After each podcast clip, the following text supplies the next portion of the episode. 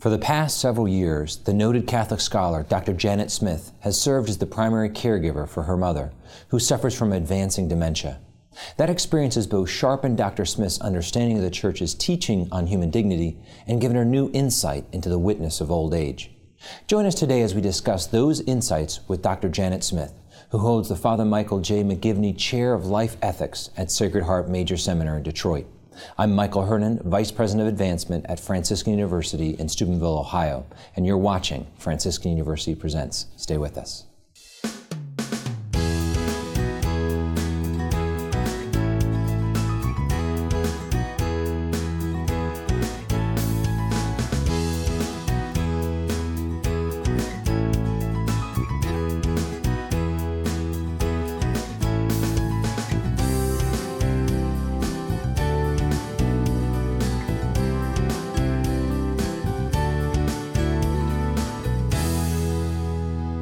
Franciscan University Presents. I'm your host, Michael Hernon, Vice President of Advancement here at Franciscan University in Steubenville, Ohio, joined by our regular panelist, Dr. Regis Martin, Professor of Systematic Theology, also here at Franciscan University, and Dr. Scott Hahn, who holds the Father Michael Scanlon Chair in Biblical Theology and the New Evangelization here at Franciscan University.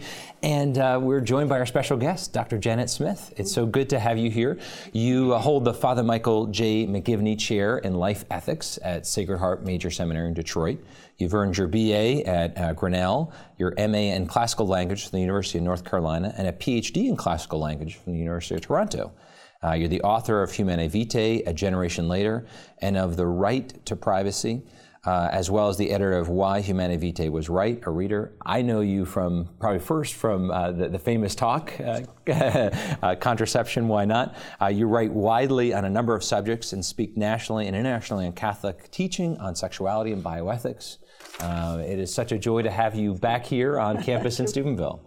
Um, so today we're talking about aging, mm-hmm. um, and if you could just kind of frame it for us a little bit, what what does contemporary society look at uh, when they think of aging, when they think of the aged? And maybe we could just give a little summary of, of where we're at in our cultural understanding of. Well, a, a, big point is that our culture tends to think that human beings are valuable insofar as they are productive, what they right. can do and how they can perform.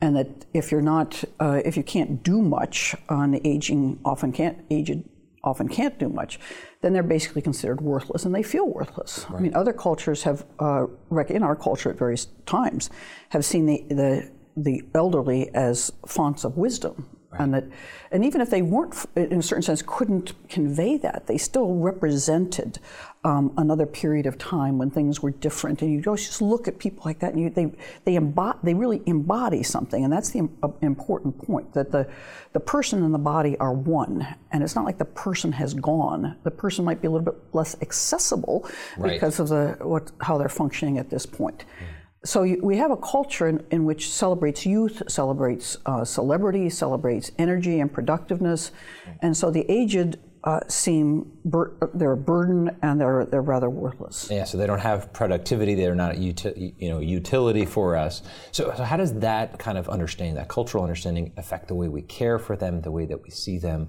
uh, and treat them? Well, the worst, of course, is a, a sense that um, assisted suicide and euthanasia would be justified. That right. uh, people are just they're not worth anything, and so you might as well just uh, ease, you know get them out of here.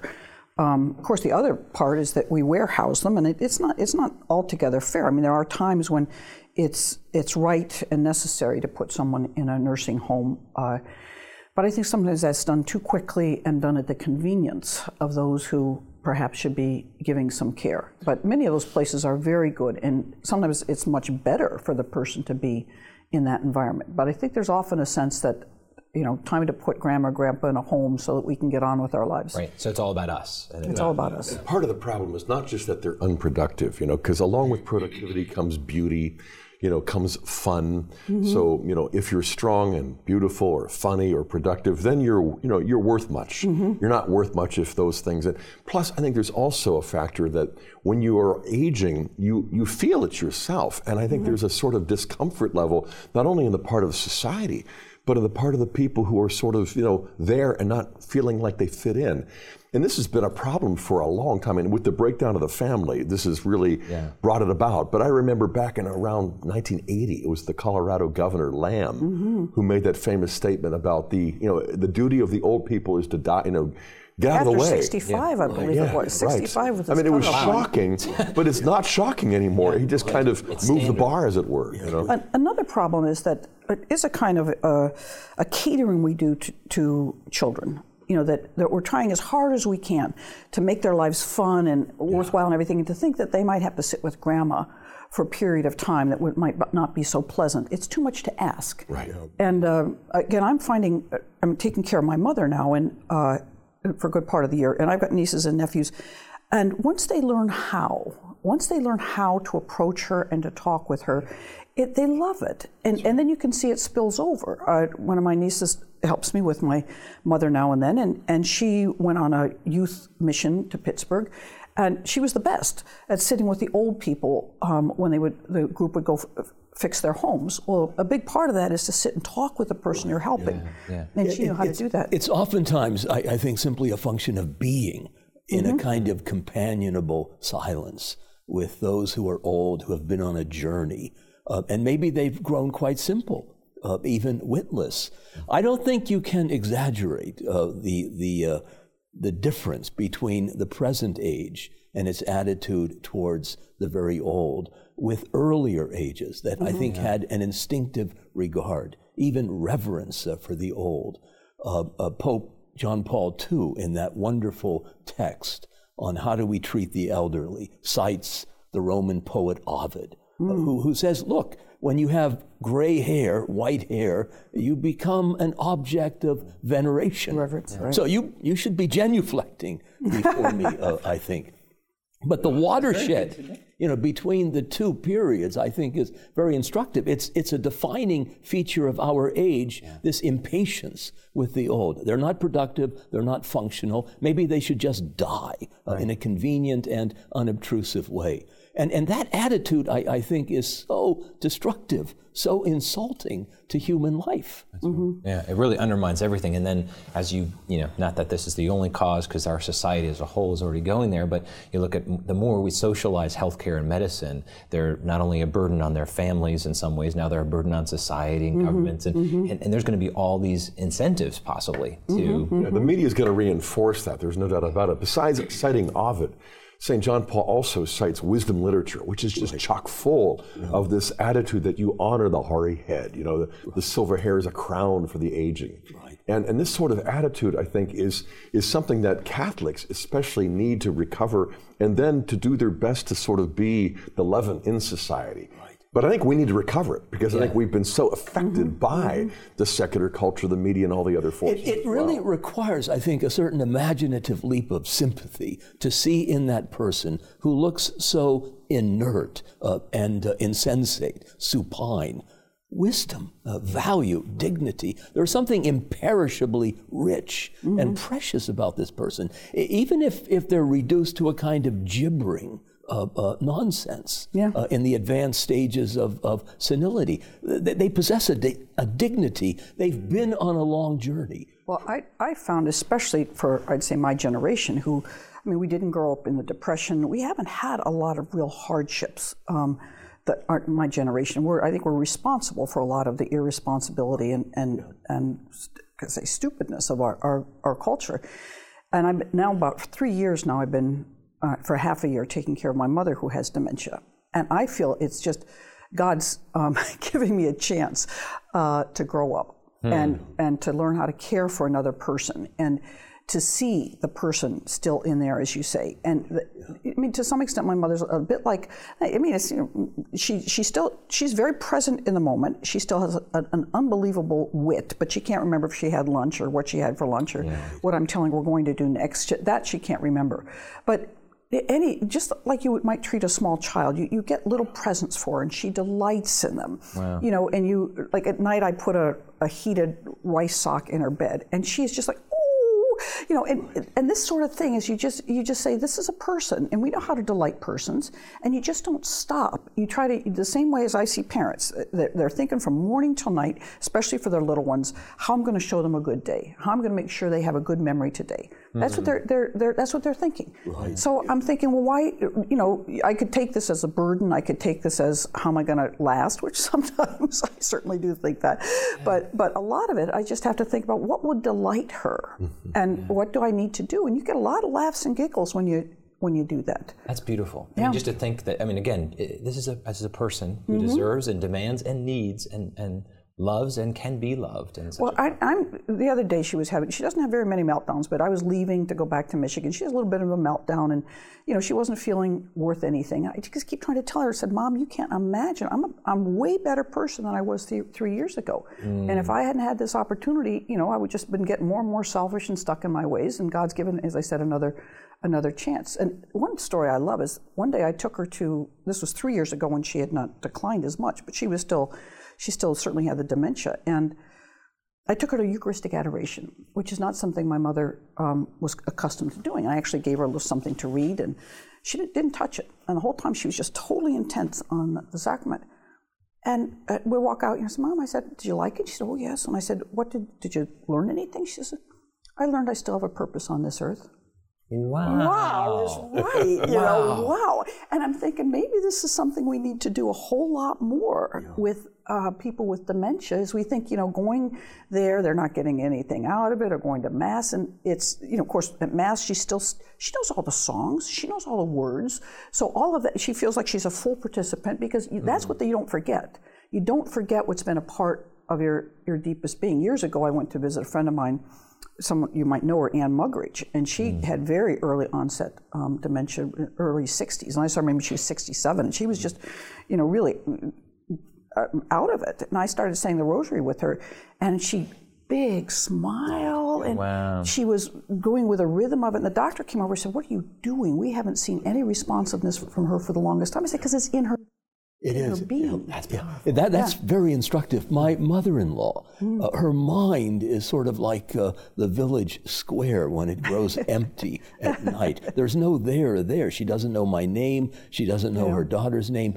But one day when we asked her if she would like to pray the rosary, she perked up uh, Mm-hmm. Yeah. and took flight. She knew all the words. Right. And a certain warmth of ardor uh, possessed her. And that was very freeing for her. I mean, the, the Pope speaks about the nature of modernity as not having a memory anymore. And yet her memory uh, is, is rich and vibrant, and it's, it reaches all the way back into her Catholic childhood. Yeah, I think the that will be the last to go. I think that praying, uh, uh, you know, when I finally caught on to that, as you said, saying the rosary with her, you know, it's just every night, Mom, what would you like to pray for? For my family. So I for my family. And and you can just tell at the end of the, the rosary, she feels she has really accomplished something. That's so great. Yeah. It's, it's, Well, and, and, and thinking just, you know, probably with your mother, but I, I know a priest that I know well, they're uh, having in the same conversation multiple times where I repeated the same topic, but but even still they I have call that it memory. Enhanced interrogation is what I call it. You know, that loss of memory that you speak of is, is really important. Um, because, you know, on the one hand, they changed our diapers. It's the least we can do, you mm-hmm. know. And if we forget that, shame on us. On the other hand, we tend to forget the fact that they're sort of like prophetic mirrors of what we're going to be in the mm-hmm. future too. And if we remember the fact that you know what you sow is what you reap, you know we ought to be showing respect and and reverence. And in, in, the, in the same context, hoping that this is going to continue for us as well. I mean, our culture is overly pragmatic, but strictly on pragmatic grounds, I think right. we could get people to revisit this and rethink it mm-hmm. as well. Yeah. I, I jokingly say to my children, you know, I, I fed you and changed your diaper when you were young, so get ready in the future. You might have to return the favor.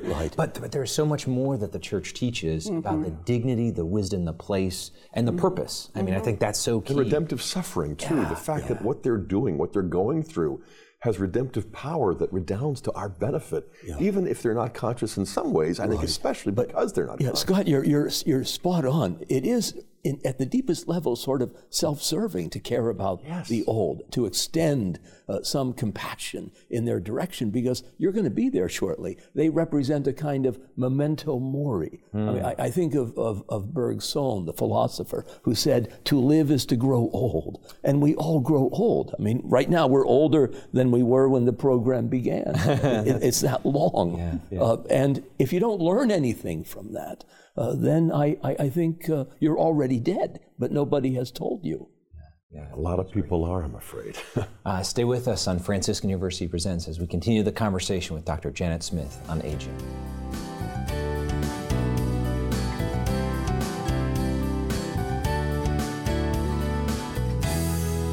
Toward the end of my term as a member of the provincial curia, we were sort of on the loose and ready for assignments. At that time, my mother was beginning to fail. She was in old age. She was in her late 80s, and uh, but she didn't have any trauma or anything. She was just old. So I really did not want to put her away somewhere. So we provided some care for her, but it was inadequate and it was not caring. And so I decided to do my best to be uh, a caregiver to her. And for several years, I took care of her. And while I was stationed in Philadelphia officially, uh, what it did for me was I think that when she passed away and I came back into the order, I think I was a much better religious because of that experience. People recognize Franciscan University as being academically excellent and passionately Catholic. We have the unique opportunity through our faculty members, through our students, to proclaim that academic excellence by reaching out in many different ways. We also remain passionately Catholic in the way in which we are able to worship, the way in which we are able to uh, bring that love of Christ to others on a daily basis. It's important for us to be able to embrace both.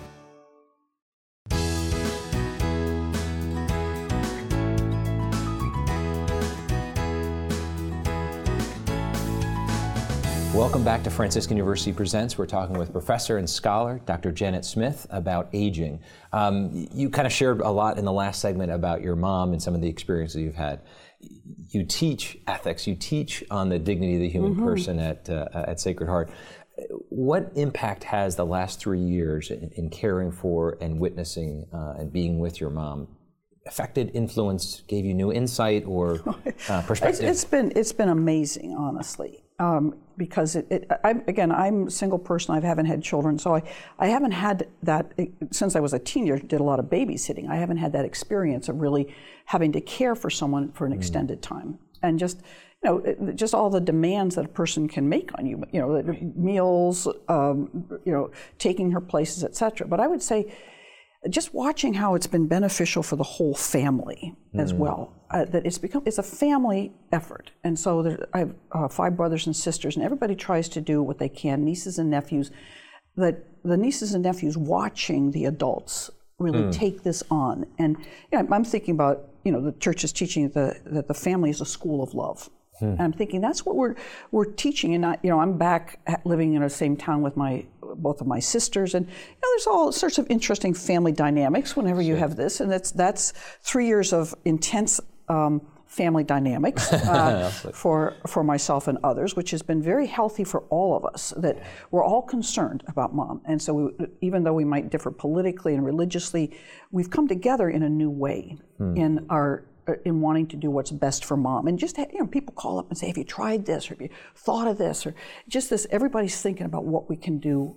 Uh, much more what we can do for intentional about that unity Much more intentional. and She's very vulnerable. And it, you just, um, Regis said earlier, I mean, it's trying to understand and watching every day her world reduce and how vulnerable she is. I mean, she knows now, she for a long time, she said, you, don't, you guys won't leave me alone. In fact, very, very early on, a beautiful statement. She was sitting on the porch and we were all hovering around her because she had recently fallen. Now, she was still quite with it at that time, but, you know, sitting there and saying, she said, you know, my life isn't what it used to be. She, hmm. used, I, she said, I used to be independent. I could do what I wanted. And now everybody's watching me all the time. There needs to be somebody with me all the time. She said, she said, I know it's for my own good. and I love you dearly. She said, but I can have an attitude about it if I want to. That's right. That sounds so much like my mom is right now. She's 87. And it's interesting because she's still strong and healthy, but she knows that won't last forever. Right. You know, she's bowling and she's golfing in the summertime and taking walks and all of that. But what I've observed that's really been instructive for me is uh, our kids. Uh, who have driver's license and, and, and, busy lives really enjoy not only coming to visit when she's here in town, but driving out to see her. Mm-hmm. And you know, I don't know exactly why, but I think Kimberly sowed the seeds for this a long time ago when we lived in Joliet, and our oldest kids were really young. Uh, we were homeschooling, but she would take a, an afternoon at least once a week to go to a house for the elderly. Mm. And she wouldn't just go and visit them, she would take the kids. Yeah, it's big. And, uh, you know, and it was the one woman in particular, week after week for months and months. And she would just, she just perked up. No, she really came back alive, you know. Mm-hmm. And the circle of her friends in this, in this uh, home for the elderly also. And more recently, I just uh, found out from my daughter in law that my oldest son, who's 32, doing doctoral work at Notre Dame, has asked her, and finally she agreed, somewhat reluctantly, to gather up the kids and once a week on Saturday, you know, drive across town and go to this house to visit all of the elderly. And well, well the, the, you know, they have these four kids all under five. You know, it's going to be a burden to the. It's like life giving. It's, it's springtime. Like yeah. It's it is, and my daughter-in-law blogged about it and described how she resisted it and then she did it and then it's changed her life it's changed the that. kids it cha- you know and it's like astounding uh, the wisdom that you get and it's not just caring for your own it's caring for others mm-hmm. And sometimes just being there or bringing the kids along is life changing, even for the employees at the institution who see it. Yeah, yeah it, shows life, and it remembers yeah. they're part of that that family, that bigger family, uh, and that they do have value. And unselfishness too. You know, it, yeah. I think it, it's it, it's self perpetuating. Yeah. You know? Well, if if the family is the school of love, then what you're describing is an extension of that principle, right. the logic of love. It, mm. It's diffusive of itself. It it it, it longs to share itself with others who don't have love. And then you discover that you are enriched by this donation of, of self. I mean, it's the whole paradox of the Christian life.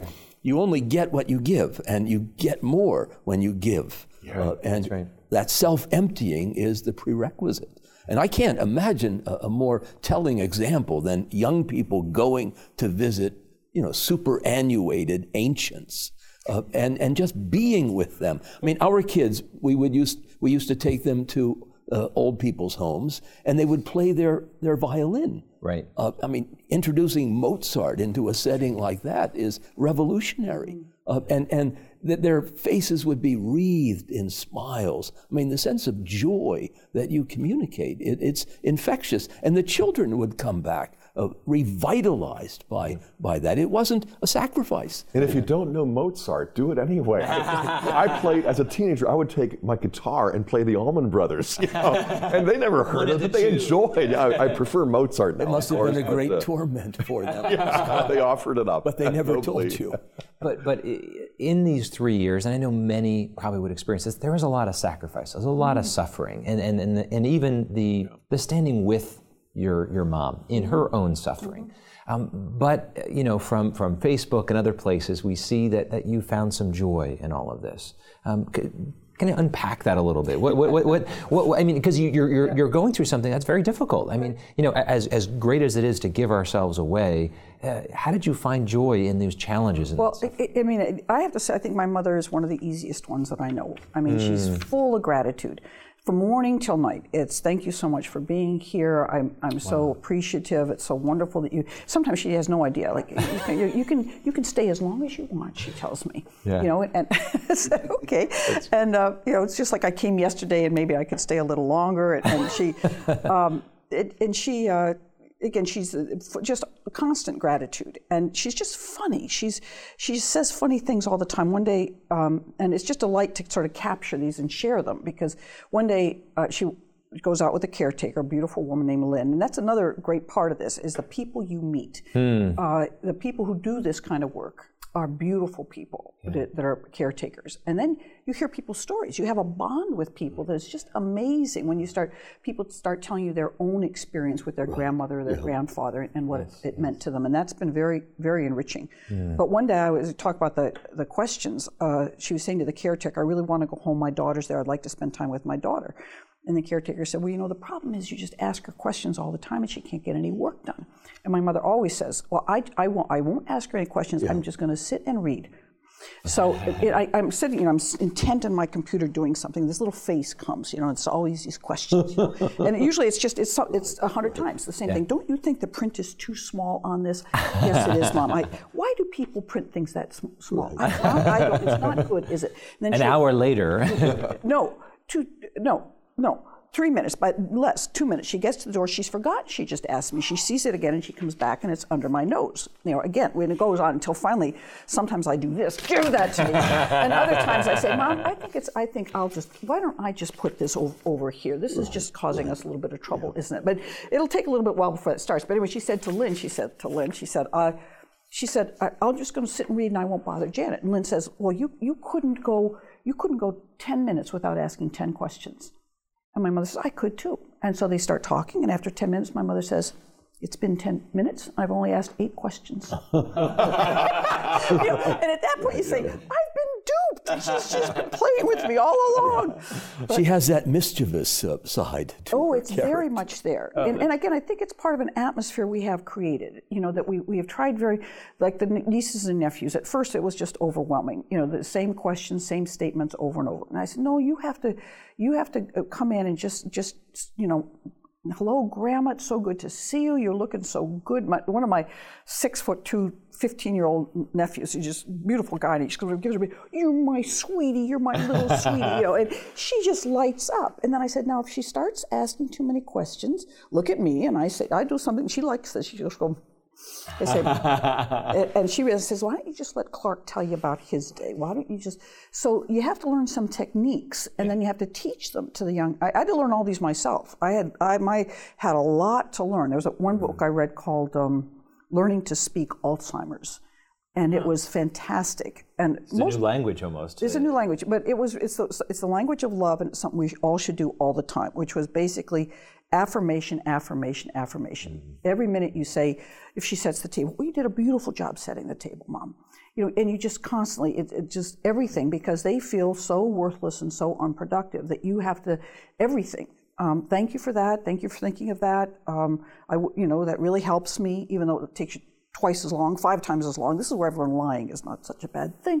But, um, so your ethics my, have been. My ethics have brought right into this. So there's there's all of those things. You really learn how to again live for another person. You're you're you're focusing on their state of mind. You need to be cheerful for them because they need the good cheer, mm. and you need to figure it. And then again, the, the kids see it, and they just they pick that up. They want to imitate that. Yeah. Mm. You know, the element of humor is something mm. also that my mom has commented upon. Not making fun of them, or, or yeah. you know, but but laughing at the situation. Right. You know, and just bringing light to the situation. And you know, my kids were especially good at that with puns that they have to explain or whatever things that happen.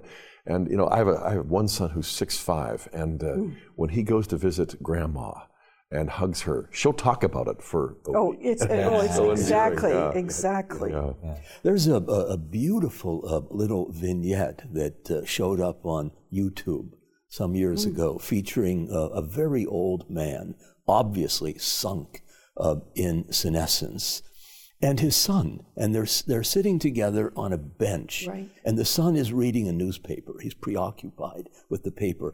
And the father keeps nudging him to ask, What is that bird up in the, uh, the branches of the tree? And the son, uh, it, at least initially, is patient uh, and good humored and, and tells him. but the father keeps asking, over and over. And suddenly the son grabs the paper, throws it on the ground, and screams at his father. It's a damn bird. Right. At that moment, the father, I mean, he's, he's, he's reduced to silence right. and shame, but somehow he has the presence of mind to go into the house and fetch a diary that he kept when his son was a little boy. And he comes out and he reads the passage to him when his little boy was asking the same question. And he, he indicates, he had indicated in the diary that my son asked me this question 38 times. Oh, yeah. And I always told him what it was. At that instant, I mean, you have metanoia. The mm. son and the father embrace. It is, it's overwhelming. That's what the old can teach us. They teach us wisdom, they teach us pace, patience, Patience. And, Oh. and humor. Yeah, there's no one that's not taking care of someone that doesn't have that kind of a, a, a an epiphany at some point. That you know, uh, you would answer a toddler's question 500 times, but you get you get annoyed with your your mother who's doing it. My mother has the most amazing way with me. Like when I'm becoming sarcastic or impatient, you know. I, I will, uh, you know, I'll often, I, often I apologize a lot. You know, Mom, I'm so sorry. I've been impatient. I'm so sorry. She'll say, you're just wonderful. You're just wonderful. And even before I've apologized, she'll say, You're, and, I, then I catch it. You're so wonderful. You know, it, it, it, it's- it, it really isn't passive aggressive because she really does think I'm wonderful. And she, sometimes she's I'm so sorry for you. You have to put up with this. You know, but I'll say things like, Mom, I'm, I'm, I'm so sorry. Um, uh, and then, that I'm so impatient and sometimes mean. She'll say, Don't talk about my daughter like that. Wow. My daughter's just wonderful. Or I'll say, Mom, you're, she'll say, You're wonderful. I say, yeah, but I still have a lot of rough edges that need to be smoothed out. She'll say, Oh, we even love those rough ed- edges. So she's got these sayings. And, you know, I'll say, I'm so sorry I'm crabby. She said, Who cares about crabby? so it, it- she, the wisdom there is that she sees, still teaching she sees how hard it is for me. And she's teaching me. She's not, you know, pouting. She's not sulking, which she would have every right to do. Um, you know, to say, "Why aren't you nicer to me?" She could say that. She has never said that. And even if she does, she'll be teaching you then. Yes, right. Well, in, in light of that, I mean, you've already shared it, but what, what is the, the most important lesson uh, that you've learned in this from your mom? For me, it's it's simply being other directed. Is is really um, saying. When I get up in the morning, you know, I live by myself. I, you know, I have my coffee, I have my breakfast, I read my whatever at the morning. I have my quiet prayer time. Well, now it's like a, a do- dozen times. Um, I'd like some toast. It's coming, mom. You have my toast yet? Mom, it's coming. you know, come here, look at the birds out the window. Mom, I've seen them. No, but they're really pretty. Come on, come on, Janet. But I thought you wanted your toast. So I have to, you know, it's all, it has to be that, you know. So my, my little, I enjoy my own thoughts. I enjoy my own world, my little space. And now I, I can't live there. I have to live For in- the in- other. in- for the other. Oh, that's beautiful. Stay with us on Franciscan University Presents.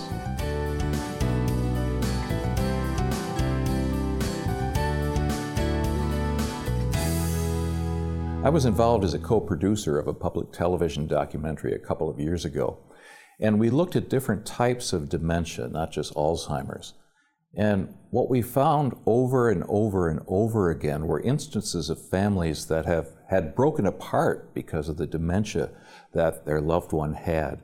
But the person is still there. It's a neurological problem, it's a disconnection on the ability to communicate. But it's important to stay together, to continue relationships, because the person that they love, the person that you love, is still there and knows that you're there.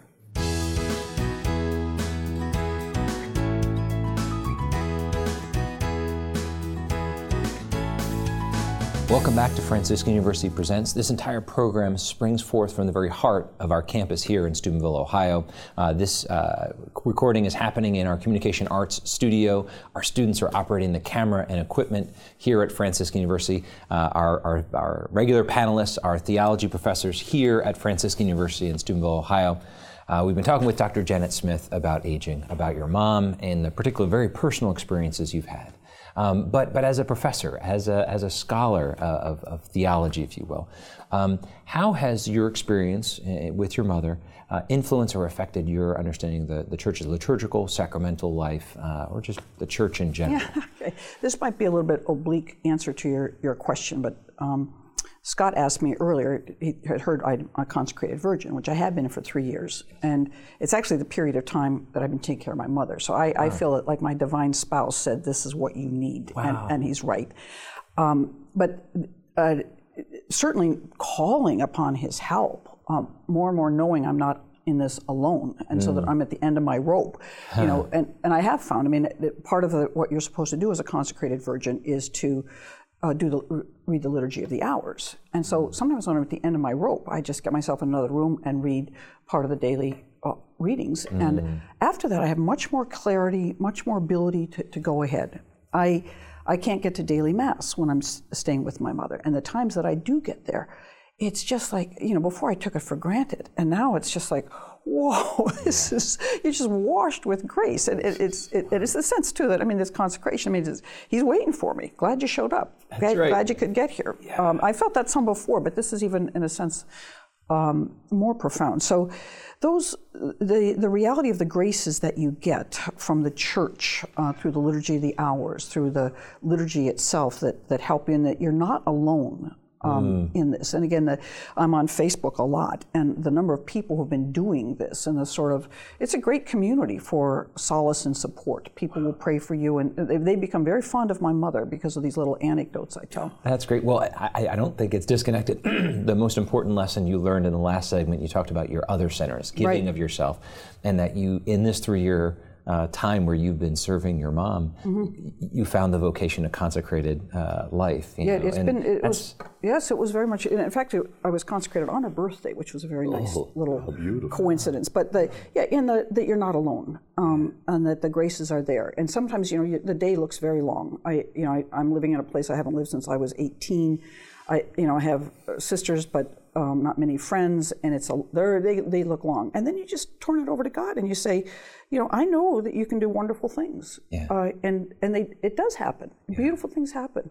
I want I want to tell you another sort of another story about my mother about uh, just hearing sacrament. Um, again, three years ago, uh, when I was starting out, I was going to confession. And I said to mom, "Would you uh, like to go to confession with me?" As if she has a choice. She goes where I go, you know. And, and as being the typical Catholic, she says, "I think I just went," which she has no memory of when she last went. But it's, it's My hilarious. kids use the same Yeah, line. yeah, I think I just went. I said, no, Mom, you didn't. I'm going anyway, so come with me. And she said, well, Janet, I, I don't know what I would have to confess. My, my husband's been dead for two years now. Mm. Oh, come on, that's good. That's come, we married men It's laughing no at that. longer an Yeah, occasion of yeah, sin. no, that's right. What do what do spouses confess? Except I've been impatient with my spouse. I've been right. critical of my spouse. You know, crazy. well, I don't have a spouse anymore. To, to, yeah. And then she she said, and I said, then me, me, me. I said, well, you know, you are sometimes critical of your daughters, and she said, but never sinfully so. Oh. And here she was exactly right. So it's, it's those those funny things, and you know, there's there's not a lot of sense of her going to confession anymore because she can't. Re- and she's good as gold. I mean, she's I, I don't I don't think she's there. I think she's sinless. But You know, you're a professor of moral theology, bioethics, end of mm-hmm. life ethics, and all of that. And I think we always assume that moral instruction comes primarily from, from the legal tradition. Mm-hmm. What I love about the Old Testament is that when you look at the Torah, the law, the mm-hmm. Pentateuch, the first book of the five is Genesis, mm-hmm. and there are no statutes. There are only stories, mm-hmm. and they usually begin when the patriarchs are in their seventies, you know, like Abraham right, right, and right. Sarah. And, and, and you know you might think well that's just a disconnect. That's not really law. But the Jews have never thought of it that way you know.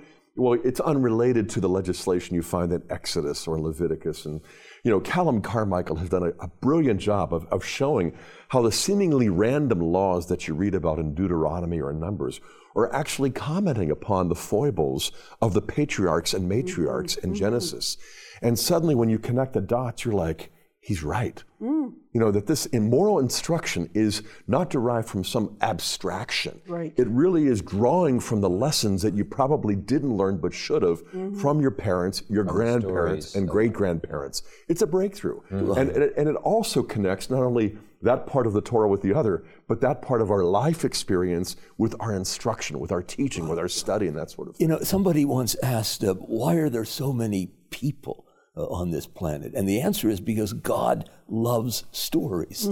And I mean, there's a multitude of stories, and we find ourselves inside His own story.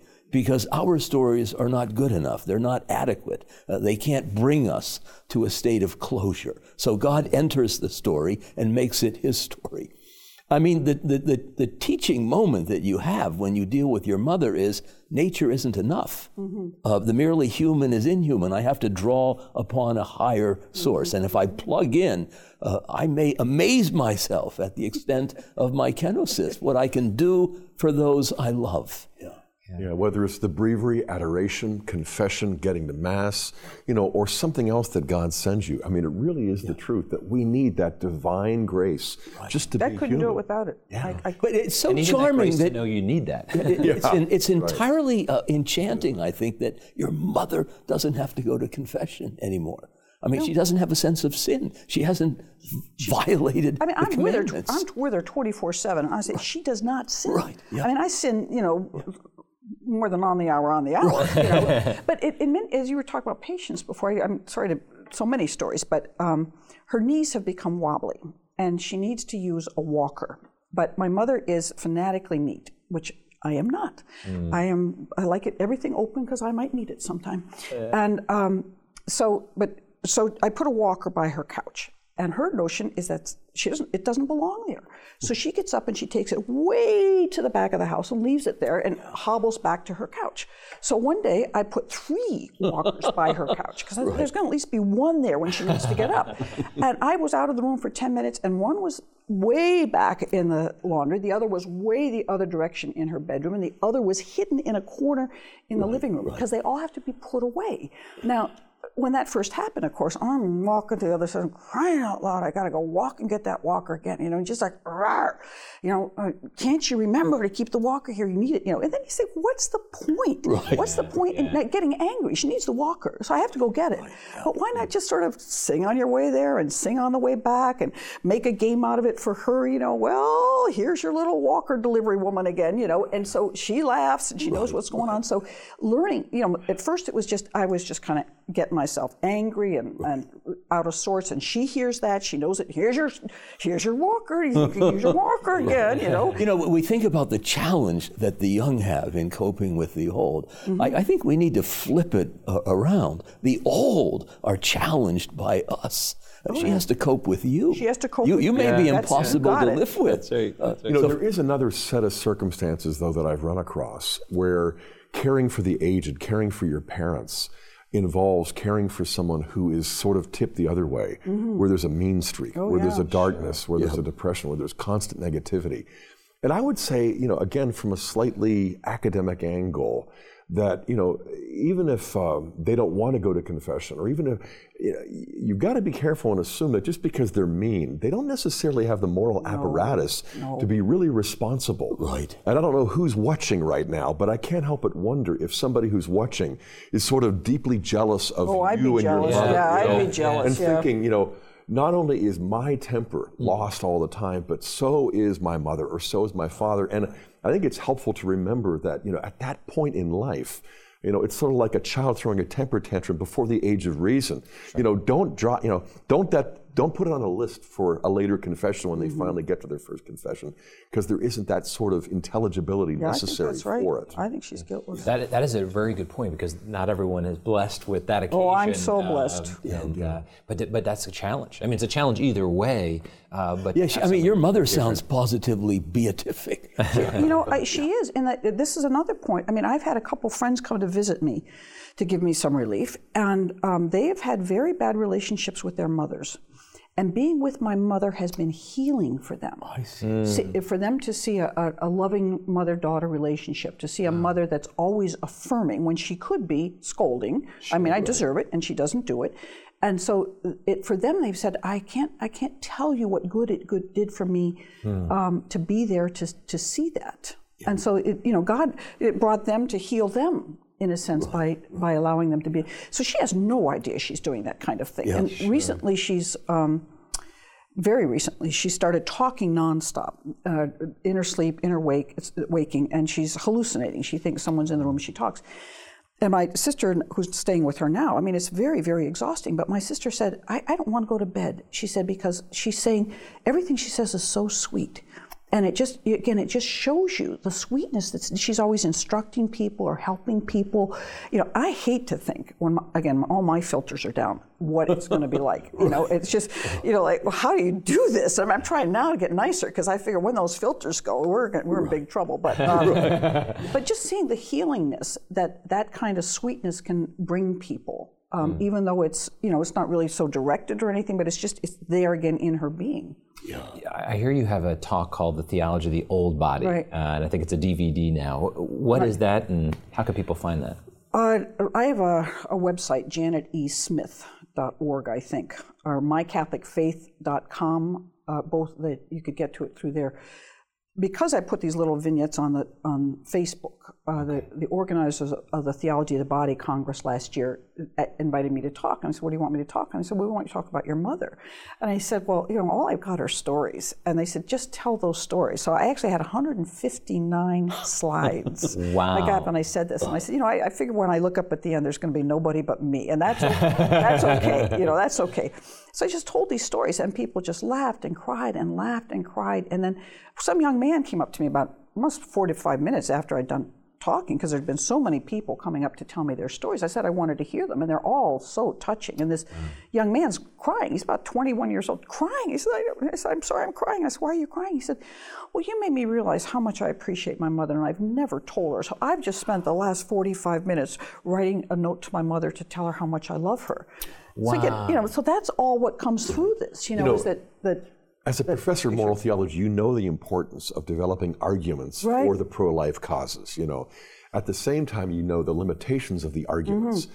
You know, we use two words interchangeably, rational and intellectual, but I was rereading Pieper's Leisure, the Basis of Culture recently for the umpteenth time, and he points out that in the Middle Ages, you know, people like St. Thomas distinguished between ratio, rational, and intellectus, intellectual you know, that, that the ratio is sort of the instrument of discursive reasoning, proof, argumentation, mm-hmm. whereas the intellectus is actually more receptive. Seeing. It's contemplative. Mm-hmm. And I think what happens here is something that is still truly and deeply intellectual, but it turns people into contemplatives for a moment mm. when they hear stories. They receive wisdom that isn't in the form of a, a moral argument or a proof. Yeah. And I think it sometimes goes much deeper and lasts much longer. Well, I, Both are needed, yeah. but I think right. these stories yeah. belong in conferences where scholars gather, right. as well as you know in the, in the living room where people are watching it. it, it it's what we call a Marian comprehension of, of reality and openness, pondered on of virginal receptivity to being. That, that's why Bernanos pronounced Mary younger than sin.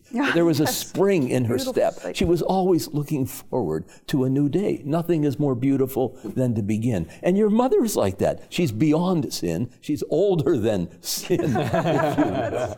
She's living paradise in a way. I mean, one of the glories of heaven will be to wake up and discover all the good that you did and all the good that you received, but you weren't aware of Amen. or grateful enough for. Amen. Uh, you won't want to miss the last segment of Franciscan University Presents. Stay with us.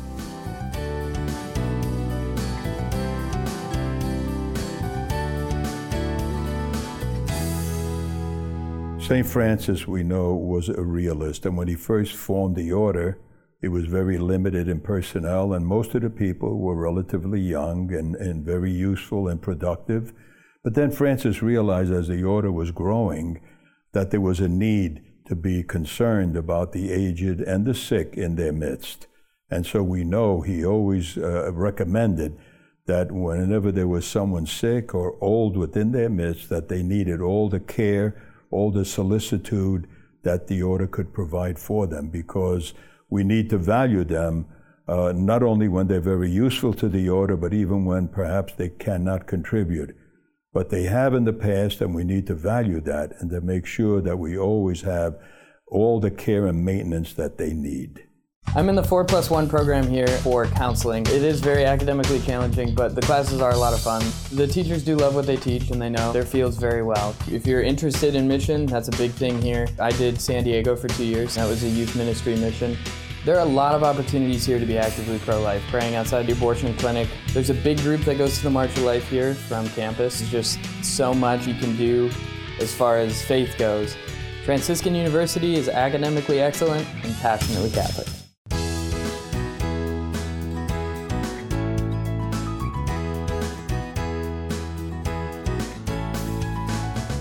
Welcome back to Franciscan University Presents. This is our final segment. We've been talking about theology of aging uh, with Dr. Janet Smith.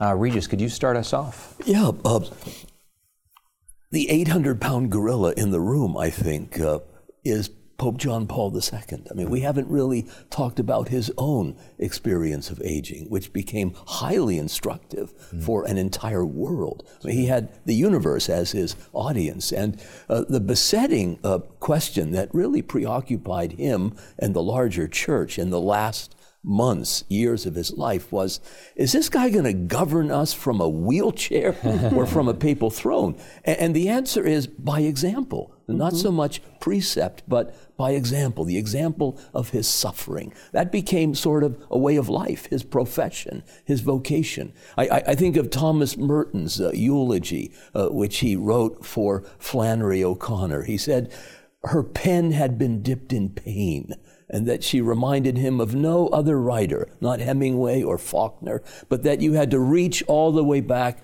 to Sophocles uh, to mm. get mm. some comparison. She suffered. John Paul II suffered. And, and he, he put into practice, I think, the admonition that Jesus spoke to St. Peter when he told him, You know, you're going to be taken someplace where you do not wish to go, bound. Uh, and you're not eager to go there, but that is your salvation. That's your mission. Uh, and, and the Pope was taken to that place. He could no longer speak, no longer function, but he could teach by example. And I think that's what the very old, and maybe not so old, but the broken, the decrepit, have to teach us how to live, how to suffer, how to die. I mean, that's, that's an imperishable lesson. Mm-hmm. You, can't, you can't get it in a university, you can't buy it at Walmart, but, but you can receive it and teach it. Mm. But you have to go there. Mm-hmm. That's the journey. Mm. And it awaits, I think, all of us. Mm. Thank you, Regis. Scott? You know, there in John 21, the statement is added, thus he said to show by what death he would glorify God. Yeah. You know, and it really was in his yeah. death that John Paul yeah. glorified God. I remember the first time I met him was exactly on the one month anniversary of my dad's death. And uh, I, was, I wasn't even sure if I could get over the grief enough to go. And so I just I, I, I told him I loved him, and then I just gushed and told him my father died a month ago. And he just grabbed me and uh, looked into my eyes and said, I'll pray for him, you know. And I just melted. It was an amazing experience because one month earlier, you know, my dad was in his mid 60s, but he was older than my mom is now in her late 80s mm. because he had been, you know, afflicted with the illness, but also with a kind of depression that travels through the generations in my family. But he found God in his mm. suffering.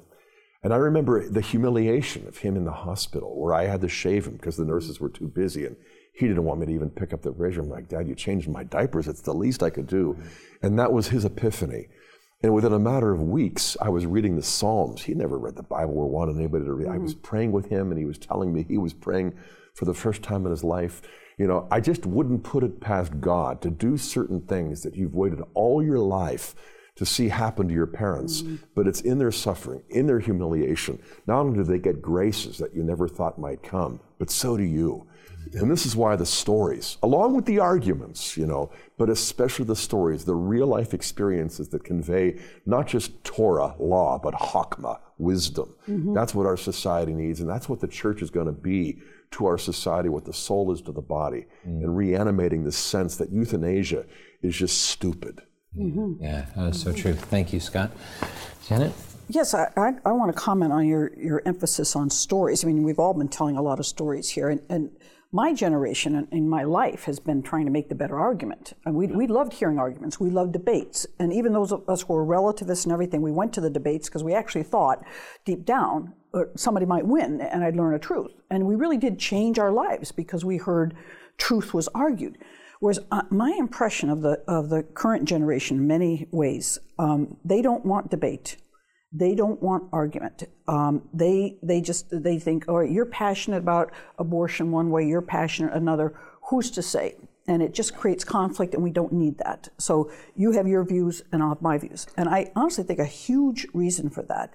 There's probably many, many, many, but a huge one is divorce, and that so many kids are growing up in divorce households, and they don't want uh, any more conflict. They've got They've heard passionate arguments. Yeah, and they don't. And you know, I don't want to say dad's right or mom's right. They're both right. Right. You know, I, I, don't want to have to. I don't want to have to decide. So I think it just uh, filters into their life. So I've been trying to talk to my seminarians about this. You know, we're in a. Most of us teach to the problems that we had in our youth. You know, I'm trying to keep current. I'm trying to think about oh. what is it that young people are wrestling with now that might be different from what my age was this was wrestling with. And I think a lot of it is a is this. It's divorce, it's abortion, it's all this and I think Pope Francis has got this, that there's wounded people out there. And what the church has is um, it's a field hospital. Yeah. But the way to get people is not by beating them over the head with an argument, but by touching them somehow with a story. A, a story between you and this person where you come together and they see that you understand what they feel and what they experience. And a lot of these young people do love their grandparents because it's the only point of stability they've had in their lives. Yeah. So there's there's in this realm you can get that you could go in that direction often with young people about euthanasia assisted suicide. Well, even Peter Singer, you know, who was um, thought human life didn't have any value unless it was highly functional.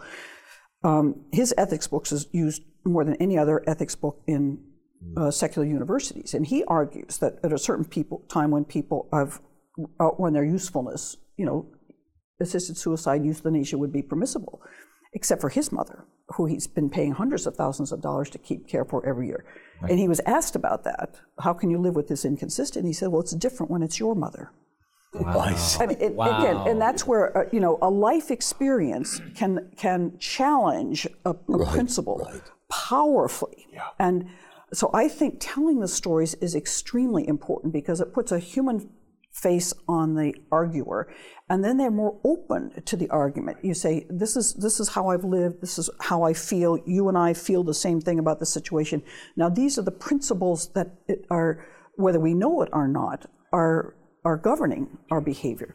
So I think the arguments have to come. People need those arguments for also fortify them, understand, help other people. But I think we have to become terrific storytellers. That's what yeah, that's our job. Well, thank you. Thank you for being here. Thank you for uh, both your, your work as a scholar and professor, but just the, the witnessed example of you. love uh, is a, a, beautiful thing. Um, if you've enjoyed today's program, uh, we have a, a, handout that Dr. Smith put together for us, excerpts on the church's documents on aging. You can get this just for asking um, or for download at faithandreason.com. This is available for you. A great uh, primer or uh, going a little deeper into our topic. Um, all of us will have or are right now dealing and caring for those who are aging. Um, and I think we need to start today uh, with our vocation. Our vocation is love. Uh, our vocation is our path to holiness. And as, as Dr. Smith pointed out, it, it's, it's that journey of giving of ourselves, knowing it's about someone else and not about us and practice. Uh, the example of that we pass on to our children or grandchildren. Start early, start young, uh, bring them to uh, uh old folks' homes or, or wherever, just to love, uh, to bring that out because there's so much wisdom and beauty uh, in the elderly. Um, thanks for watching uh, Franciscan University Presents. This program springs forth from the mission of Franciscan University, uh, which is to, tra- to form the students who are going to go out and transform the world for Christ. We want to invite you to be a part of that mission uh, by coming to study here on campus or uh, online, getting your degree or classes. Maybe you want to join us at one of our, our dynamic summer conferences or exciting uh, pilgrimages here uh, and throughout the holy sites throughout the world. And go to um, faithandreason.com to be equipped and, uh, and uh, ready for the new evangelization. Until next time, may the Lord bless you and keep you.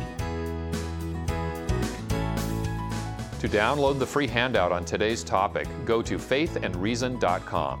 Email your request for the handout to presents at franciscan.edu. At faithandreason.com, you can also purchase past episodes of Franciscan University Presents, or request today's free handout and purchase past programs by calling 888 333 0381. That's 888 333 0381, or call 740 283 6357.